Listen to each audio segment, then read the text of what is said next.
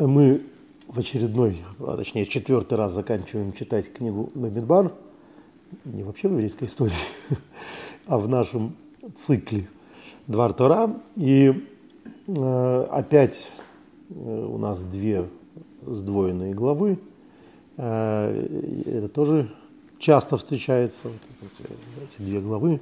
Матот Масей, завершающие они, э, так как ну, привязаны сроками к 9 ава, там определенным образом, они всегда читаются, очень часто читаются вместе. Ну и вот в предыдущих трех циклах мы темы, которых в этих главах достаточно много, разные обозревали. То есть первый раз, вы можете найти вот здесь ссылку, мы э, говорили о стоянках, зачем перечисляются все стоянки в самом начале Масей, 42 стоянки в пустыне, зачем вспоминаются – во втором нашем цикле мы обсуждали уже главу Матот, э, и там мы обсуждали обеты, что такое честное слово, и когда честное слово давать хорошо, а когда не совсем хорошо, и как его можно отменить, быть хозяином слова. Захотел, дал, захотел, забрал. Не так просто. А в третьем цикле мы посмотрели, мы говорили о городах-убежищах. Важная тема очень, города-убежища за подозрительное или неподозрительное, непредумышленное убийство. Место ссылки, с одной стороны, с другой стороны, действительно убежище. В общем, с каждым годом темы у нас исчерпываются. Но не, не с этими главами.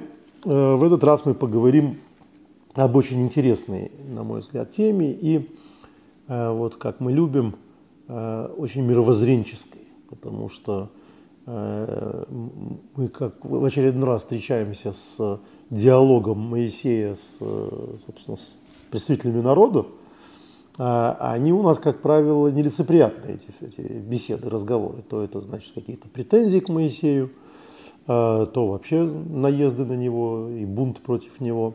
В общем, если читать, э, думать, что все, что мы знаем о все, что, все, что было между евреями и Моисеем, это то, что, то, что описано в Торе, тяжелый у него был труд общения со своим народом.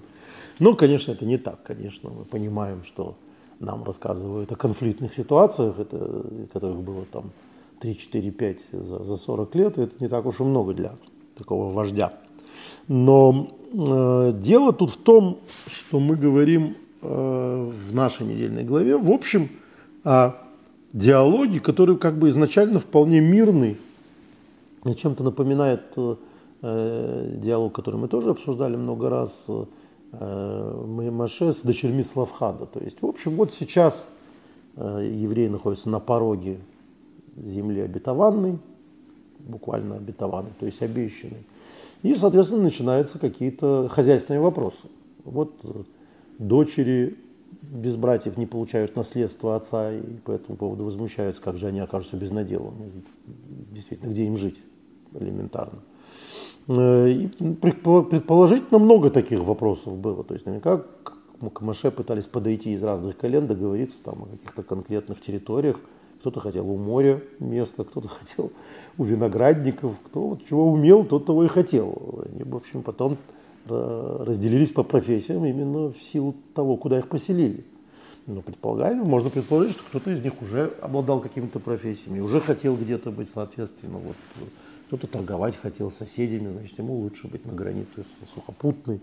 Кто-то хотел мореплавателем быть, ему лучше быть на морской границе. В общем, можно предположить, что э, вот как э, по моему такому нарративу, как принято говорить, э, было контактов много мирных, нам о них ничего не говорится. Но в главе Матот нам рассказывается о неожиданной такой вспышке гнева, э, которая, видимо, и сделала этот диалог Э, известным.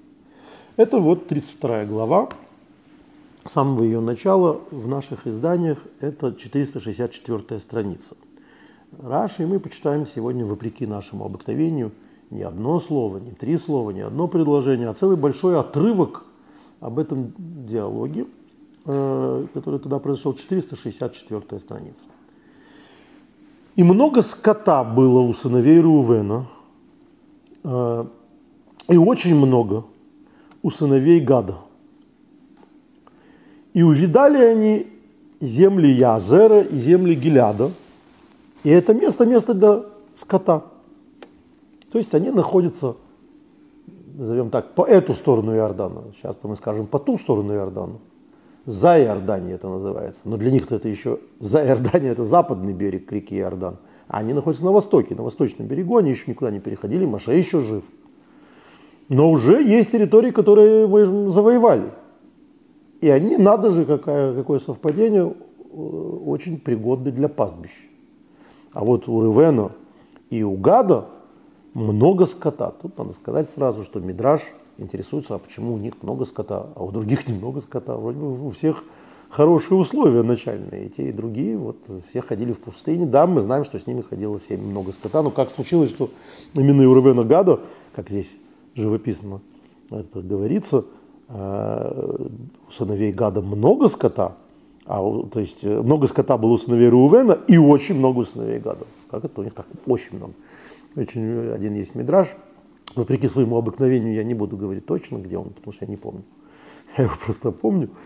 Э, о том, что, оказывается, они так любили мана, мы знаем, что ман любили далеко не все – что вот и по их гастрономическим э, потребностям им вполне хватало одного мана, и они мясо не ели. Потому что мы знаем, что ман, в общем, заменял весь рацион.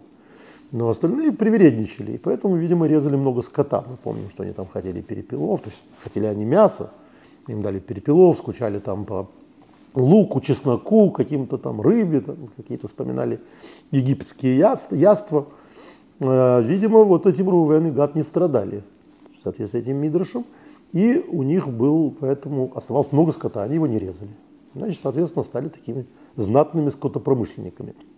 И вот как раз земля, восточный, восточный берег реки Иордан, уже захваченная земля, уже можно на ней поселиться.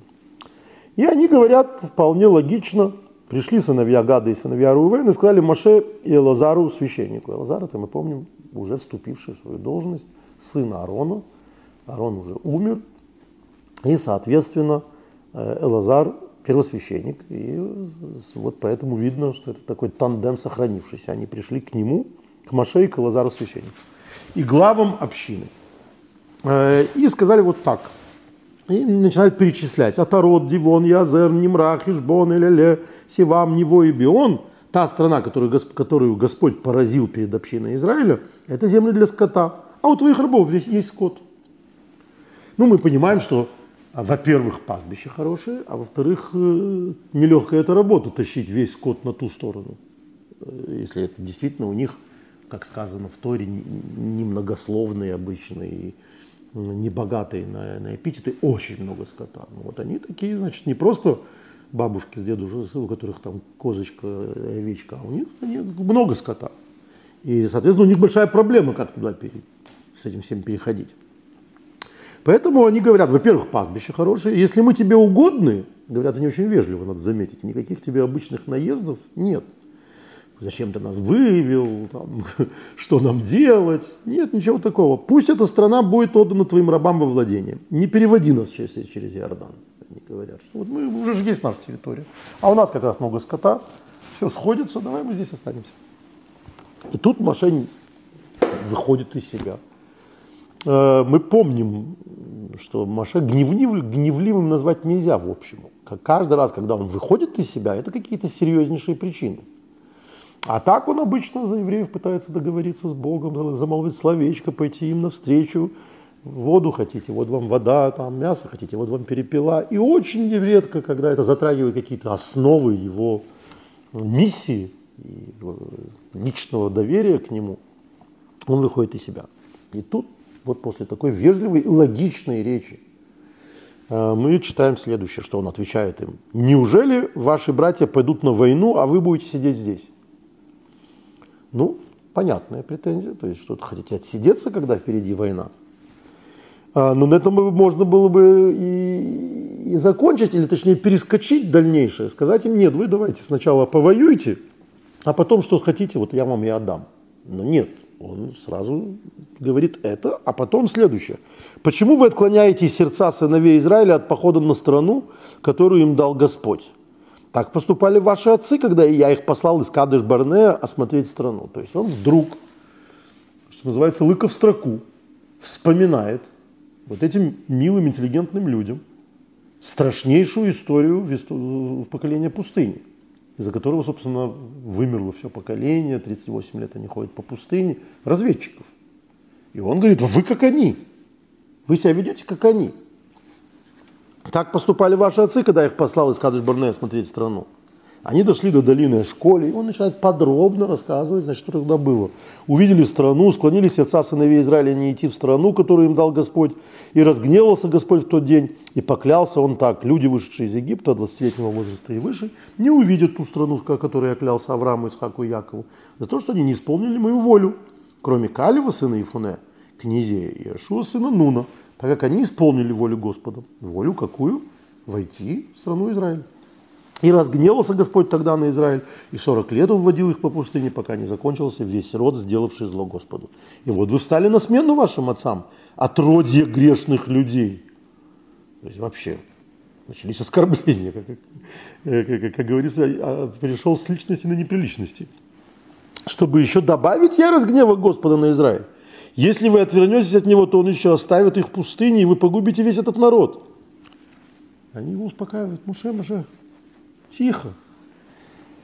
И подошли они к Маше, к нему и сказали, мы построим здесь загоны для нашего скота и города для наших детей. Сами же мы немедленно снарядимся, чтобы идти перед сыновьями Израиля. Не волнуйся, мы будем воевать. Тут отдельно надо сказать, что Мидраш об этом говорит, что Гат и Рувен, они главные такие бойцы Израиля. О них вечно говорится, что они выступили вперед, то есть они авангард. И в этом смысле даже не то, что гнев, а, по крайней мере, опасения Маше понять можно очень легко. Если авангард не хочет идти воевать, остальные тоже не пойдут. И они эту проблему тут же снимают. Казалось бы, разговоров-то. Поставим условия, вы сначала пойдите. Это потом Талмуд говорит, что это и было в результате стало условием, условной сделкой. Там, из этого учат законы сделок вообще. Что сделка условная, это вот когда условие исполнилось. Если не исполнилось, соответственно, вся сделка отпадает. Поэтому они, соответственно, потом и получили, э, участвуя во всех походах, получили то, что им обещал Маше. Ну вот, они и говорят ему, вот мы идем, пока не приведем их на это место. А наши дети пусть поживут в укрепленных городах и за жителей этой страны. Э, в укрепленных городах и за жителей этой страны. То есть вот здесь есть, э, собственно, вокруг люди, они могут на них нападать, мы им отставим некое подкрепление, они пусть останутся со скотом, потому что перевозить все это и дети вообще бессмысленно, это только обуза. Дети, жены останутся здесь, мы укрепим эти города, там, не знаю, поставят какую-то там стражу, поставят э, э, укрепления соответствующие, и мы пойдем воевать. Мы не возвратимся в свои дома, пока сыновья Израиля не расселятся, каждый в своем уделе. Ведь мы не приобретем удел с ними по ту сторону Иордана и далее, ибо наш удел достался нам на восточной стороне Иордана. И сказал им Маше, и Маше как быстро успокаивается. Если вы это сделаете, если пойдете вооруженными перед Господом на войну, если каждый из вас вооруженным перейдет перед Господом за Иордан, пока он не прогонит своих врагов от себя и покорена будет та страна пред Господом, а лишь затем вы возвратитесь, будете чисты перед Господом и перед людьми, перед Израилем. И эта земля будет вам во владение пред Господом. Если вы же так не сделаете, то вы согрешите пред Господом и знайте, это ваш грех, наказание за который вас настигнет. Стройте себе города для ваших детей и загоны для ваших овец, и то, что вы сказали, исполняйте.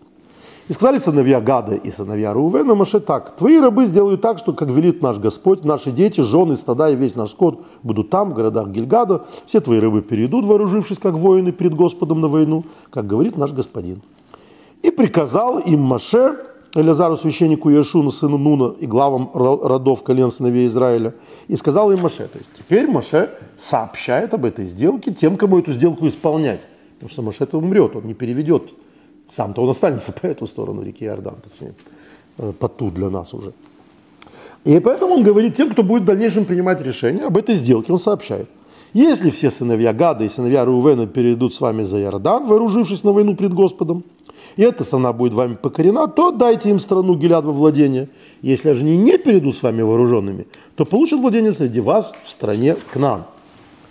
И отвечали сыновья Гада и сыновья Рувена, так как говорил Господь твоим рабам, так и сделаем. Мы перейдем вооруженными пред Господом. Каждый раз они заново это говорят. С нами останутся наши владения, наш удел по эту сторону Иордана. Почему я так подробно читаю повторяющуюся несколько раз эту историю, потому что сейчас мы читаем в качестве последнего результата совершенно неожиданную фразу. «И отдал Маше им, сынам Гада и сыновьям Рувена, и половине колена Минаши, страну с ее городами и окрестностями и так далее». Вот то, что они просили. Откуда тут появилась половина колена Минаши, непонятно. Дальше мы знаем, что все будет так, как договорились. Действительно, эти два колена и половина колена Минаши получат эти земли после завоевания Иешуа Бенуном и, и под его руководством относительного завоевания той стороны. Они вернутся, они там поселятся, а, а половина колена Минаши останется с одной стороны и с другой стороны. То есть одна половина с этой стороны, другая половина с этой стороны. Что очень странно, согласитесь. Давайте просто запомним, что Минажа тут совершенно неожиданно появился.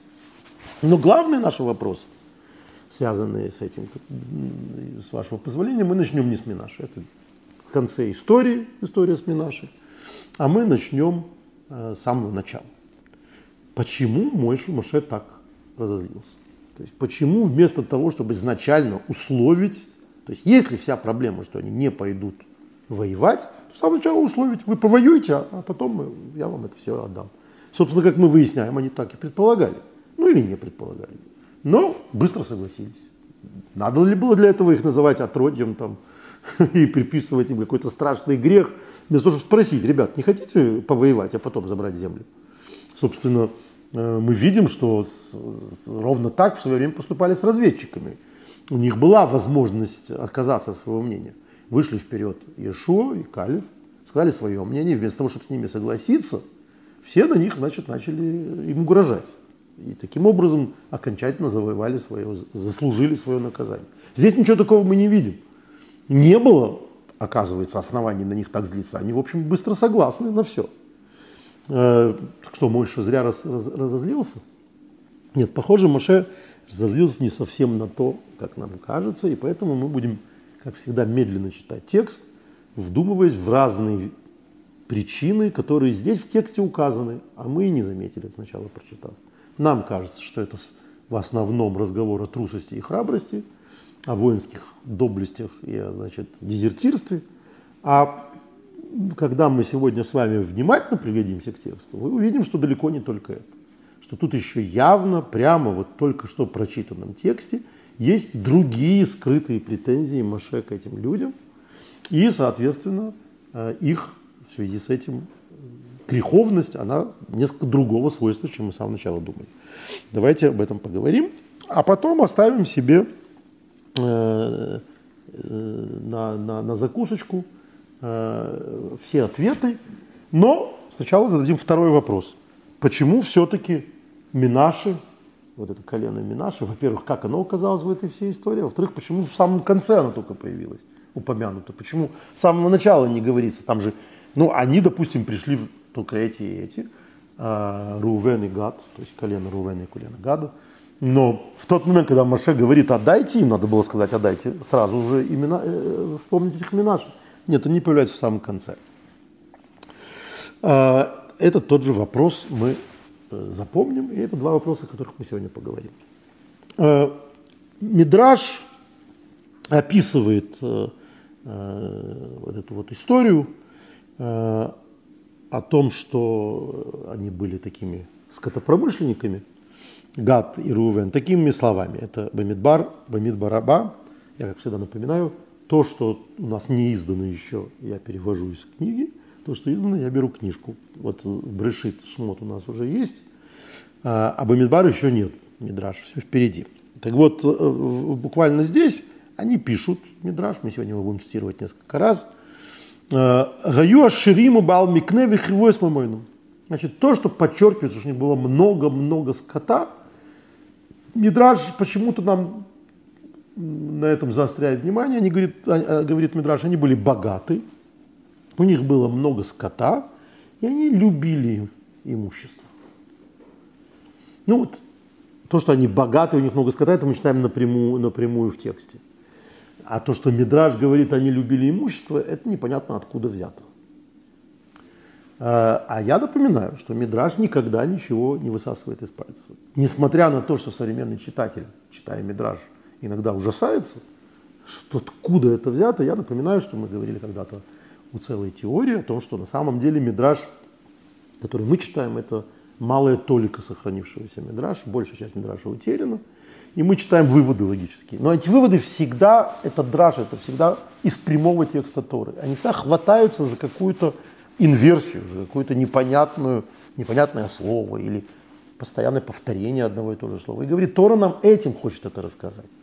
И в данном случае, когда э, Мидраш говорит, что они были, любили имущество, это не потому, что они это там говорят в качестве дополнительного материала. Они говорят, это, это то, что мы видим из этого текста. Как мы это видим из этого текста? А, дело в том, что они э, в своем разговоре на самом деле, вот мы читали, и мы, и мы должны были обратить внимание. Скот, скот, скот, скот, скот. Они все говорят о скоте. У нас много скота, а у нас много скота. А сделаем за, за, э, пастбище для нашего скота, а сделаем загород для нашего скота. У них на голове, в голове один скот. Настолько, что когда приходит время, и они говорят, мы построим там, города для своих детей, и, значит, пастбище, там, загоны для своего скота. Как они говорят? Они говорят, загоны для своего скота и города для своих детей. Для них дети менее важны, чем скот. Они любят имущество больше, чем родных детей. Как мы это видим? Вы скажете, тоже высосаны из пальца. Маше им отвечает в обратном порядке. Он говорит, постройте города для своих детей и загоны для своего скота. Ребята, вы что-то не то говорите у вас в голове слишком много занимают ваши, ваши деньги, ваше, ваше имущество, ваш скот. И это то, что видно из текста напрямую. Вот они постоянно говорят о скоте, о скоте, о скоте, и Маше на это отвечает, изменяя этот порядок. А, смотрите, если э, внимательно, это 16 стих, э, они говорят, значит, загоны построим для нашего скота, и города для наших детей. Раши там прямо на месте комментирует, больше жалели свое имущество, чем своих детей. То есть вот они, ну, собственно так, ошибка по Фрейду. Ты о чем говоришь в первую очередь? О том, что тебя больше волнует. Вот проговорились. Скот им важнее детей. А, то есть это не просто оговорка, а это их мировоззрение. Их мировоззрение, что бизнес first. Первым делом, первым делом самолет. Ну а девушки, а девушки потом. Сначала, значит, загон, а потом наши семьи. А, и поэтому Маше в 24 стихе не случайно говорит, постройте вам города вашим детям и загоны для вашего скота. То есть он их таким образом тыкает мордой, да, что называется. Не-не-не, не как вы хотите. Не загоны для вашего скота и города для ваших детей – города для ваших детей, загоны для вашего скота. Разберитесь в вашей жизни, что-то у вас там не так в голове устроено. Не может быть сначала скот, а потом первым делом самолеты не могут быть. Девушки в первую очередь, сначала жены и дети. А, то есть тот опасение, о котором мы говорим, да, оно есть, что не пойдет авангард, а, соответственно, э, все испугаются, впадут в панику, так же, как разведчики в свое время напугали весь народ, и народ не захотел идти в землю Израиля. Так и вот то, что Гат и Рувен не пойдут воевать, напугает всех, никто не пойдет воевать. Потому что там речь идет не о численных, э, не о необходимости бойцов, потому что то, что мы читаем, все, что было до, этой, до этого раза, там брали малую часть из колен, и на самом деле запас был гораздо больше. Нет, это была психологическая проблема. Вот какие-то колена останутся, значит страшно, значит туда нельзя идти. Поэтому это тоже понятно. И это они сразу снимают, э, снимают этот вопрос, что э, мы пойдем. Но похоже, что Маше на самом деле в качестве претензии не только, или опасений, не только это видит, что они боятся воевать. Не было у него таких оснований считать, они были знатные вояки. Кажется, Маше еще боялся, что таким образом они проявляют неуважение к земле Израиля. То есть они предпочитают остаться по эту сторону Иордана. Они не хотят перейти Иордан. И вот это нежелание перейти Иордан, оно заразительно. нежелание не, не. Оно, желание не, репатриироваться, нежелание репатриироваться, оно заразительно. Поэтому в результате он говорит, вы не перейдете Иордан. Вот вы не перейдете, и все испугаются. То есть, что на самом деле Маше не столько беспокоился, что они не будут воевать, сколько беспокоился, что таким образом они отвергнут сынов Израиля от земли Израиля. А, давайте по этому поводу почитаем замечательный... А, то есть они предпочитают имущество, предпочитают свое благополучие где-нибудь там в Калифорнии, Москве или в Рио-де-Жанейро. И, соответственно, что такое, знаете, как это шутили, что такое американский сионист? Что такое американский сионизм? Это когда один сионист просит деньги у другого американского сиониста, чтобы перевести туда русского еврея. То есть мы знаем, что никогда не было такого, чтобы главные значит, спонсоры э, репатриации сами репатриировались. Ну, потому что спонсоры те, кому хорошо. Они, у них уже все... Филипп Рот когда-то сказал, э, когда-то разговаривал, э, с, давал какое-то интервью, и когда приехал в Америку, ему говорили, что вот евреи должны жить в Израиле. Говорит, вы с ума сошли. Американские евреи сюда не поедут. Почему? Его спросили. Потому что у них есть своя жизнь. Это очень верное замечание. То есть на самом деле в основном в Израиле репатриировались, вот в то время, как появилась эта возможность, люди, которых, которых лишали возможности жить нормальной жизнью. Сначала это были евреи из арабских стран, которых, значит, там погромы сразу начали устраивать после 47 года, после объявления независимости, или беженцы из Европы, спасшиеся из, из концлагерей, из гетто, и которым просто некуда было возвращаться. То есть люди вернулись там из концлагеря в Кельце, а там тут же погром устроили буквально в 46 году, сразу после того, как они вернулись из концлагеря. Потому что займут квартиры и так далее. Ну что делать? Если не получалось ехать в Англию, в Америку, ехали в Израиль, в Палестину. Нет, так, так не пойдет. А, а те, у кого была жизнь, вот там, в 90-м году, в 89-м году в Советском Союзе стало все вот раскололось, все стало плохо, миллион евреев уехало из Советского Союза в Израиль. Потом стало получше и как-то стало постепенно сходить на нет. Сейчас все хорошо, сейчас опять пошла вверх репатриация. Почему? Потому что жареный петух клюнет. Когда становится опасно, плохо, то, конечно, все будут ехать. Вот этот подход Маше боится. Этого подхода боится. Что когда на чаше весов ваш скот, ваши нефтяные вышки, не знаю, там, ваши зарплаты, ваши э, силиконовые, или это правильно, конечно, кремниевые долины и так далее. И вот это для вас конкуренция святой земли, это страшный тренд, как сейчас говорят. Это меня не устраивает. Вот как об этом говорит Мидраш Танхума, Матот 6, и это соединю с Бемид Барабом 22.8. А, вот из-за того, что они упоминают свой скот, прежде чем сказать о детях. А, вот почему принадлежащие нам вещи, они говорят, называются несахим. Ну, то есть, извините, не несахим, несахим это возлияние, нехасим. Нехас. Слово на иврите такое есть нехес, это имущество. Потому что на самом деле они, закры... они нехсим, они в любой момент могут закрыться и перейти от одного к другому. То есть имущество, оно не постоянное, это не вечная ценность. Вот оно у тебя есть, и вот у тебя его нет. Кроме того, они говорят, зузим, так называются зузы, монеты, во время Талмуда и так далее. Почему они так называются? Потому что они зазим, они двигаются от одного к другому. Вот тебе кажется, что самое вечное и постоянно, что есть, это твой банковский счет, да, арестуют его по санкциям, у тебя ничего не будет. Будешь сидеть, выпрашивать разрешение в ресторан пойти. Это все временное.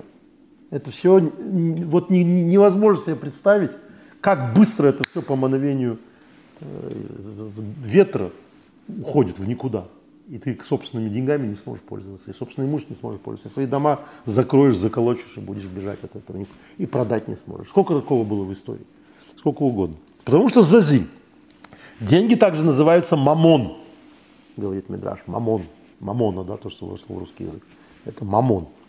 Потому что то, что вы пересчитываете, то есть это маше ата моне, мамоне, то, что ты считаешь, вот это вот движение известно, это моне, пересчитываешь деньги не имеет значения.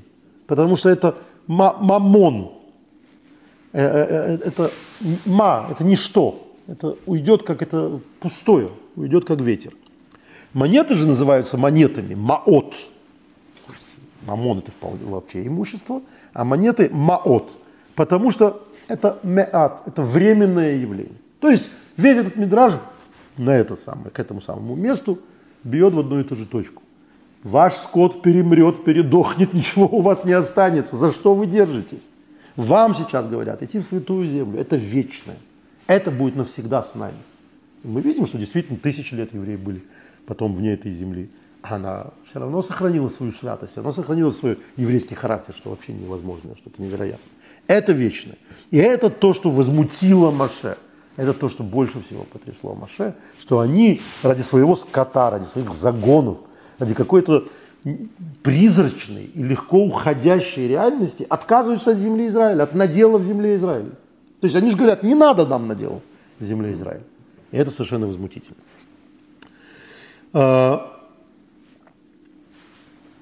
Еще вот пришло время для Мидраша, который можно процитировать в нашем переводе. А, наша любимая тема наказание без вины не бывает. До того, как мы, вот Шарапов, помните, да? наказание без вины не бывает. Это такой еврейский подход, мида коннегет мида, что на самом деле даже когда мы не видим, за что приходит наказание, на самом деле, если вдуматься, если посмотреть, то ты увидишь, что это всегда параллельно. Это всегда то, что называется в греческой юриспруденции э, принцип талана, что это всегда э, равно, наказание должно быть равномерно преступлению. Поэтому, когда мы видим какие-то жуткие неприятности, которые происходили не, не с отдельным человеком, а с народом целым, с э, коленом, Мидрош подробно объясняет, что почему произошло, с каким коленом. И вот э, еще до того, как мы спросим, при чем здесь Минаши, замечательный комментарий аж в Брешит, в Брешит раба. Э, ведь эти все люди, которых мы называем, их, их уже нет – это их потомки, это колено.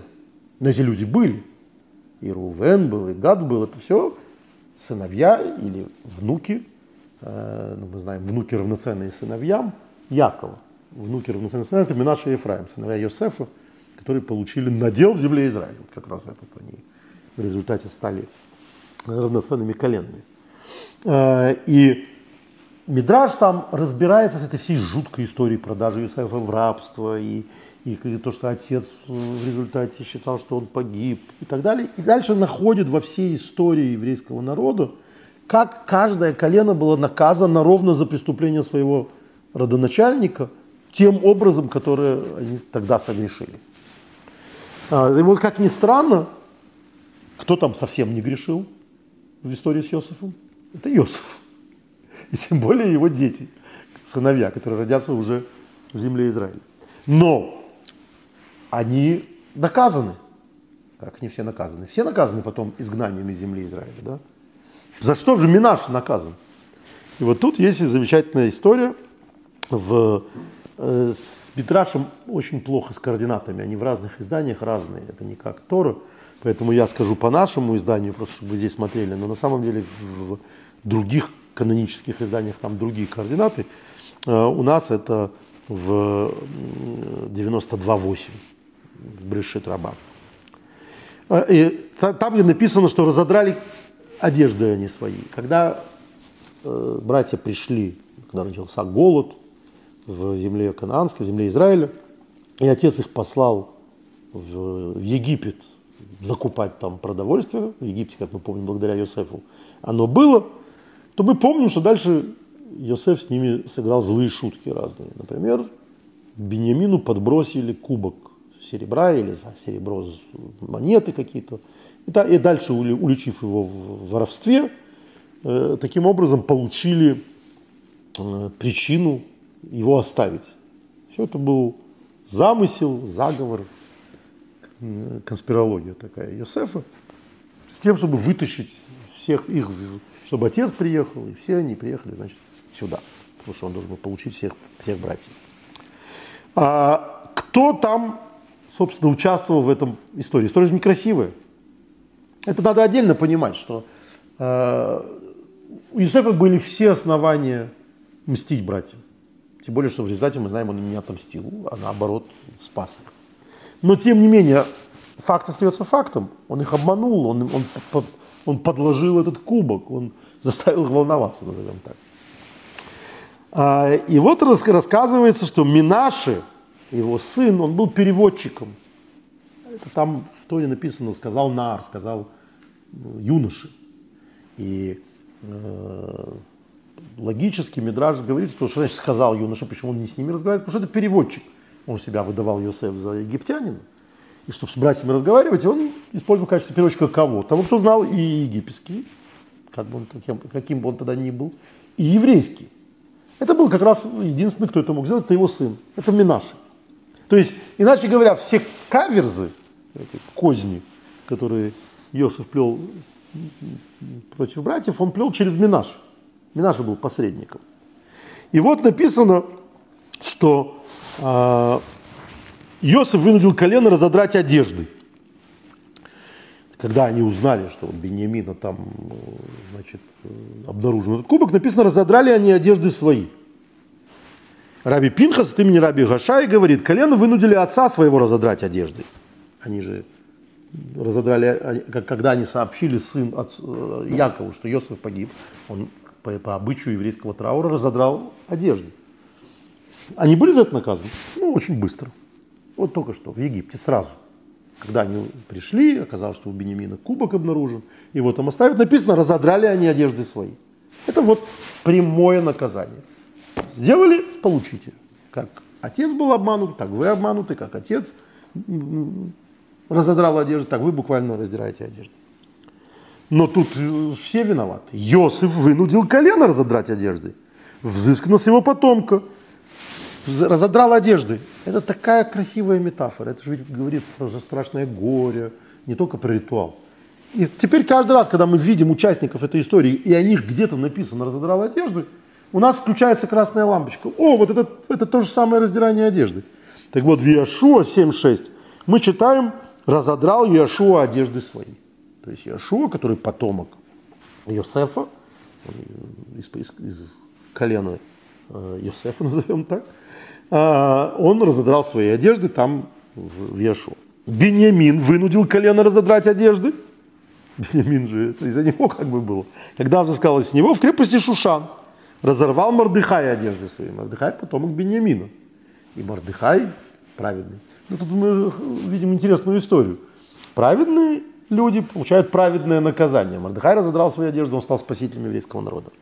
Поэтому был Значит, вот он разорвал свои одежды. И вот наш Минаши. Это наша недельная глава.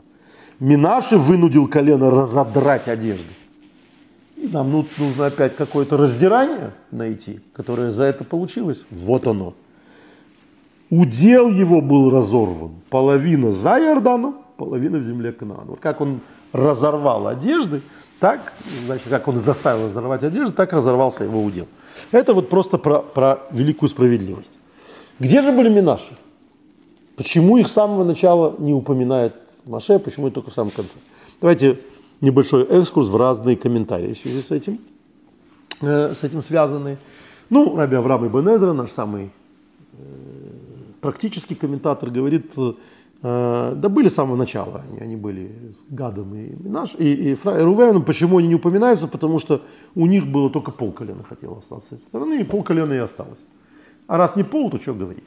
Ну, такое вот. такое объяснение. Согласитесь, согласитесь, немножко странное, потому что в результате все-таки их упомянули, почему с самого начала не сказали, что они пришли. Рамбан Раби Моше бен Нахман, Нахманит, говорит, что э, на самом деле нет. Э, что когда э, Гад и, и, и Рувен попросили землю, Моше им готов был ее отдать. А когда стали считать, то оказалось, что земля огромная, что слишком много земли для них, потому что земли по -по поровну делились, никто не получал меньше надел. Наделы могли быть хуже, но это все дело относительное. То есть кому-то горная местность не нравится, кому-то, как я уже говорил с самого начала, там море не нравится, кому-то отдаленность от границ не нравится, а кому-то наоборот только это и нравится. Поэтому это сомнительная вещь. Но она равная была, это были 12 равных кусков. И тут, получается, этим тоже полагалось равное. А получилось, что есть сдача, лишний кусок. Но лишнее как раз на пол колена. Хватает на пол колена. И поэтому, говорит Нахманит Рамбан, отдали Минаши. Половину Минаши. Ну, хорошо. Это тоже интересный комментарий. То есть объяснять, почему их с самого начала нет. Все это логически понятно, потому что никто, они ничего не просили, никто им ничего и не, не отдавал с самого начала, а подали просто по необходимости, чтобы справедливо поделить землю. Поэтому полудела здесь, полудела там. Сразу давайте решим, какая проблема с этим комментарием. В чем они виноваты? То есть мы читаем Мидраши, даже без Мидраша мы понимаем, что это не очень хорошо, когда колено разодрано пополам. А, кроме того, в дальнейшем мы знаем, что они были наказаны. И так, и, и объясняет, мы сейчас по этому будем говорить в комментарии, что когда колена были изгнаны, первыми были изгнаны, понятно, по логичной причине, именно эти колена. Гатер и Увен тоже они с этой стороны Иордана, поэтому враги, которые изгнали потом евреев, например, Нецер, там, большое изгнание во времена первого, во времена первого храма, первыми изгнал их. И они пропали бесследно, мы о них ничего не знаем. То есть, почему э, вот, Нейминаши это целое, это такое самое, э, наша Анастасия, я бы назвал. Вот как э, в доме Романовых, там сто лет была романтическая версия, что там Анастасия при расстреле спаслась, и она, вот, значит, время от времени появлялась там то в Англии, то во Франции. Э, потом, увы, я ДНК доказала, что она была расстреляна вместе со всеми детьми императорской четы. Но э, вот такой пропавший член семьи. Вот такой у нас пропавший член семьи, вообще 10 колен. Потому что мы о них мало чего знаем. Они вот исчезли во время первого изгнания. Э, это царство Израиля, да. И куда они делись, мы не знаем. Сейчас мы более не менее начинаем понимать, э, что значит сейчас, последние тысячи лет, когда вдруг стали встречаться колено Израиля. То есть надо понимать, что тысячу лет назад э, какие-нибудь люди в, в Грузии, допустим, которые числят себя потомками одного из десяти колен, они не знали, например, о существовании вавилонской диаспоры. И вавилонская диаспора о них не знала, не было таких связей. Например. И, но, но сейчас время от времени появляются какие-то доказательства, а сейчас уже и ДНК вступает в, в свою роль. Но раньше этнографические доказательства, что вдруг совершенно неожиданно появляются какие-то потомки колен. Они, как правило, уже очень ассимилированы, то есть это вот эти эфиопские евреи, Фалаш, Мура, их считали потомками там Дана или Гада, там, там разные все время были версии. А вот в Индии есть целый народ, по-моему, пару миллионов их сейчас. Э, Бней Минаши они называют, называют себя потомками Минаши. Потому что вот куда-то же не делись. Ну вот это мы. По-моему, там ДНК уже доказывает, что это не так, но, но, но сам факт, что Бней Минаши для любого чтеца, человека, который читает Библию, это вот такая э, интересная фигура, куда они делись. Ну, понятно, что не только они, там есть все 10 колен, но вот они раньше всех были изгнаны вместе с Гадом и Рувеном. Но в отличие от Гада и Рувена, они, э, они ребята родовиты. Э, они потомки Йосефа. Поэтому их царство, в общем, это вот царство Израиля, называется потомком, Йосефом. Они очень влиятельное колено Минаш. Поэтому они особенно вот такие заметные, исчезнувшее колено. Ну вот, это я говорю к тому, что э, это главный вопрос к этому комментарию Рамбана, а они-то чем виноваты? То есть, э, если это не их желание, а, то почему они потом были наказаны вот, с точки зрения Мидраша или с точки зрения истории, почему они были потом изгнаны вместе, вместе с Рувеном и Гадом? Э, оставим это тоже себе зазубринку этот, этот вопрос, но пока давайте немного подведем итоги. Итак, э, проблемы всей этой просьбы Рувена и Гада – это постоянное упоминание о своих деньгах. Наш, наш скот, наш скот, наш скот, наш скот. Вот они за, за, совершенно заточены на имущество. И когда стоит вопрос между имуществом и, и, и землей Израиля, они выбирают имущество. Это первое. Второе, можно назвать это ответвлением первого, но об этом отдельно видно из текста говорит Маше. Они настолько любят имущество, что они их предпочитают своим детям. То есть это не только земле Израиля, но еще и своим детям. Есть еще третья вещь, которую мы тоже сразу должны заметить, были бы, если бы внимательно читали, инверсия еще одна, так же, как они сначала говорят о, о скоте, а потом о детях, а Маше им в ответ демонстративно говорит сначала о детях, потом о скоте. То есть также они говорят, пойдем пред Израилем э, в авангарде воевать. Маше им отвечает, хорошо, пойдете пред Господом воевать. То есть это тоже, очевидно, Маше не нравится, что они себя воспринимают как военную силу, не понимая, что, собственно, какие мы вояки. Если не, Бог не будет с нами, то, соответственно, нам не победить. То есть это тоже э, истинное требование, это быть с Богом, а не быть впереди. Поэтому Маше говорит им, вот у вас все в вашем мировоззрении сломано. И, и о скоте постоянно думаете, и о детях мало думаете, о семьях, а больше о бизнесе, о имуществе. И Бога не вспоминаете. Хотите идти пред Израилем, то есть такие националисты, которые там впереди э, на боевом коне, а надо идти пред Господом. Вот он их в этом всем уличает. Э, и это нам объясняет, а почему, собственно, он так э, грубо их сравнивает с, с разведчиками, чей грех, казалось бы, вопиет а их грех не очевиден. Потому что на самом деле именно в этом и был грех разведчиков. То, что они пришли с докладом по поводу материального состояния дел. Победим, не победим, сможем, не сможем, там великаны мы, да, как муравьи, и то-то, и такие огромные фрукты. Они вообще про Бога не говорили. Они говорили исключительно про физические возможности. Да не будете вы там, если речь идет только о физических возможностях. Вы там только потому, что Бог с вами. И вот это абсолютно невозможно снять со счетов. Разведчики сняли. И в этом смысле их доклад совершенно справедлив. Без Бога no chances. Никаких шансов нет. Просто потому, что какой-то пустынный народ приходит в, в землю, в которой мощные народы, давно там сидящие и так далее. Как их победить? Они же говорят реальные вещи, а о Боге не вспоминают.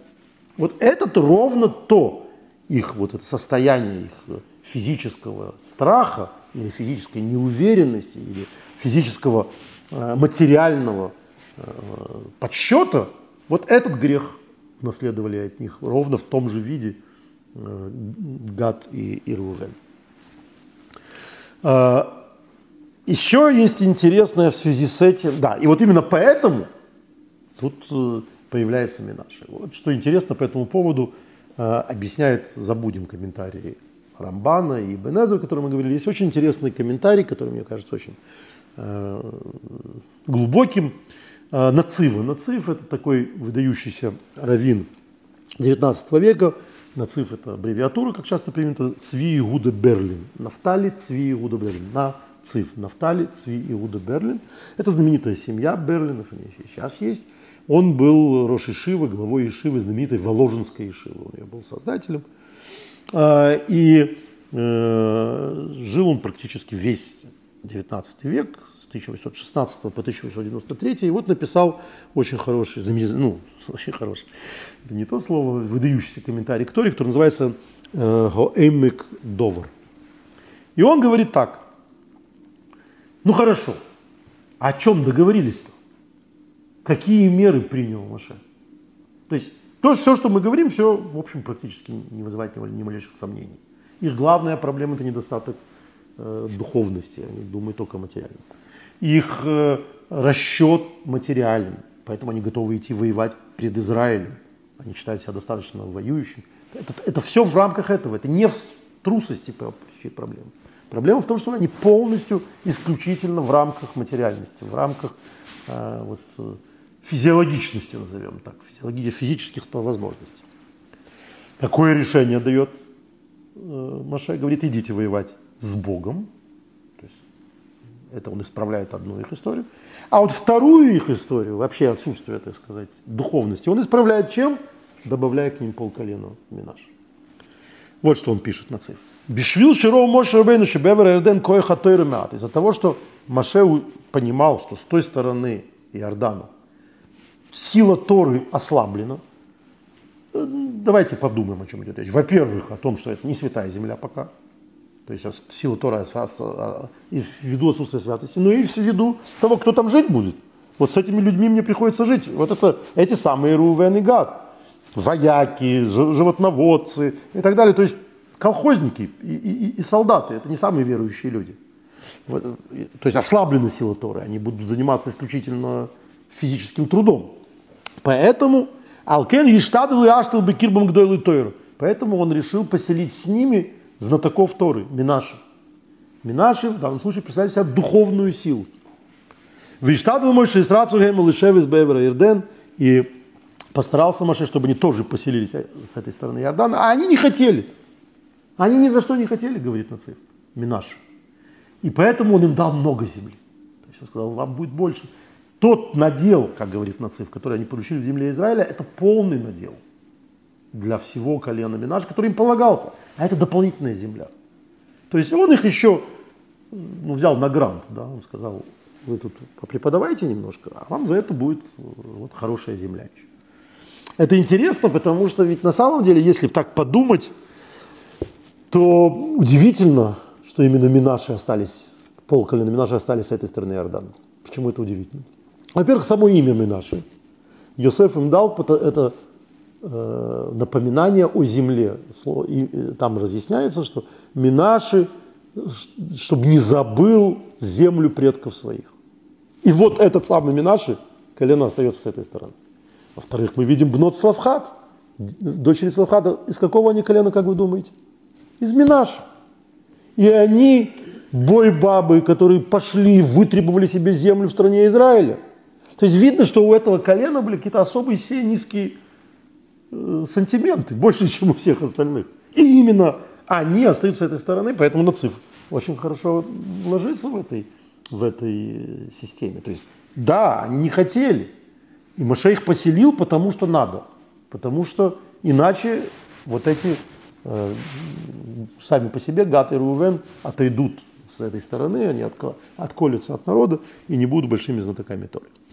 Интересно, что Нациф это, не, это великий законоучитель, то есть выдающийся комментатор, это не просто э, какой-то комментарий, он строится на удивительной галахической истории. То есть, оказывается, и это мы видим э, из галахических источников, из талмудических источников, что эта сторона, восточная сторона Иордана, она имела особый статус. Что это? Это земля Израиля или не земля Израиля? Еврейская земля, вот живут э, Реувен и Гат и Минаши. Но страна Израиля или не страна Израиля? А это важный вопрос. Потому что э, от того, какой она статус имеет, имеет э, значение многие законы, связанные с сельским хозяйством. И один из этих законов это Бикурим. Бикурим – это первинки, которые надо приносить в стране Израиля. Но только в стране Израиля. Нигде больше их приносить не надо. И вот в Иерушалме, в Иерусалимском Талмуде, в Талхтате Бикурим, первинки, в конце первой главы, там написано так. Значит, Мишна говорит, «Эйн мвим бикурим бевер Иордан». Не приносит первинки с этой стороны Иордана. То есть вот на этих территориях за Иорданией. Это, кстати, насчет того, что многие думают, что эти все поборы, там, десятины, первинки, это вот какое-то, значит, жреческое издевательство над народом, как Корох там говорил, всех убеждал. Оказывается, это привилегия. Живете с этой стороны, ничего вы не можете принести. Евреи, мы знаем, жили в Риме, жили в Александрии, жили уже в Вавилоне, ничего ты не можешь принести оттуда. Вот. Сколько, бы ты ни хотел, эти бикурим, первинки оттуда приносить нельзя. Мора, Талмуд там, объясняет две причины. Первое, потому что а, как, текст о первинках говорит о эрет зова с холофудваш, о земле, текущей молоком и медом. Сори, это не эта земля. Ты можешь говорить все, что угодно. Земля, текущая молоком и медом, это вот с этой стороны Иордана. Не она. А, а второй, что к, к этой земле не относится другой еще, а другая часть Э, этого текста, который говорят при принесении бикурим. Ашернусатали. Человек, который произносит молитву, которую человек произносит, говорит, земля текущая молоком медом, которую ты дал мне, обращаясь к Богу. Вот она принесла эти плоды, вот тебе это, эти частицы этих плодов и так далее. Это из Дворим, текст из Дворим, о нем подробно говорили, 26.10. Бней годы, эти сыновья годы, сыновья Реувена, ничего от Бога не получили этого. Это они попросили эту землю. Это им не Бог сказал эту, эту землю поселиться. Это по их реквест, по их просьбе им дали эту землю. Так это не Бог им дал, а это они у него взяли, это они попросили. И, соответственно, нельзя сказать Ашернасаттами, ты, не, ты дал мне эту Это земля, которую я у тебя выпросил. И вот там интересно в связи с этим, что это не техническая причина. Там есть мнение, что вот как раз Минаши должны были приносить сыны Минаши Бикурим. Почему? Потому что им-то дал Бог. Они не хотели туда идти. В связи с тем, что Рувен и Гад должны были там поселиться, Моисей, Маше, который был наделен полномочиями от Бога разделять землю, сказал, а это вам. Значит, Ашарнасатали то, что ты дал мне. Не моя инициатива была это получить, а инициатива Бога через передную, через Моисея.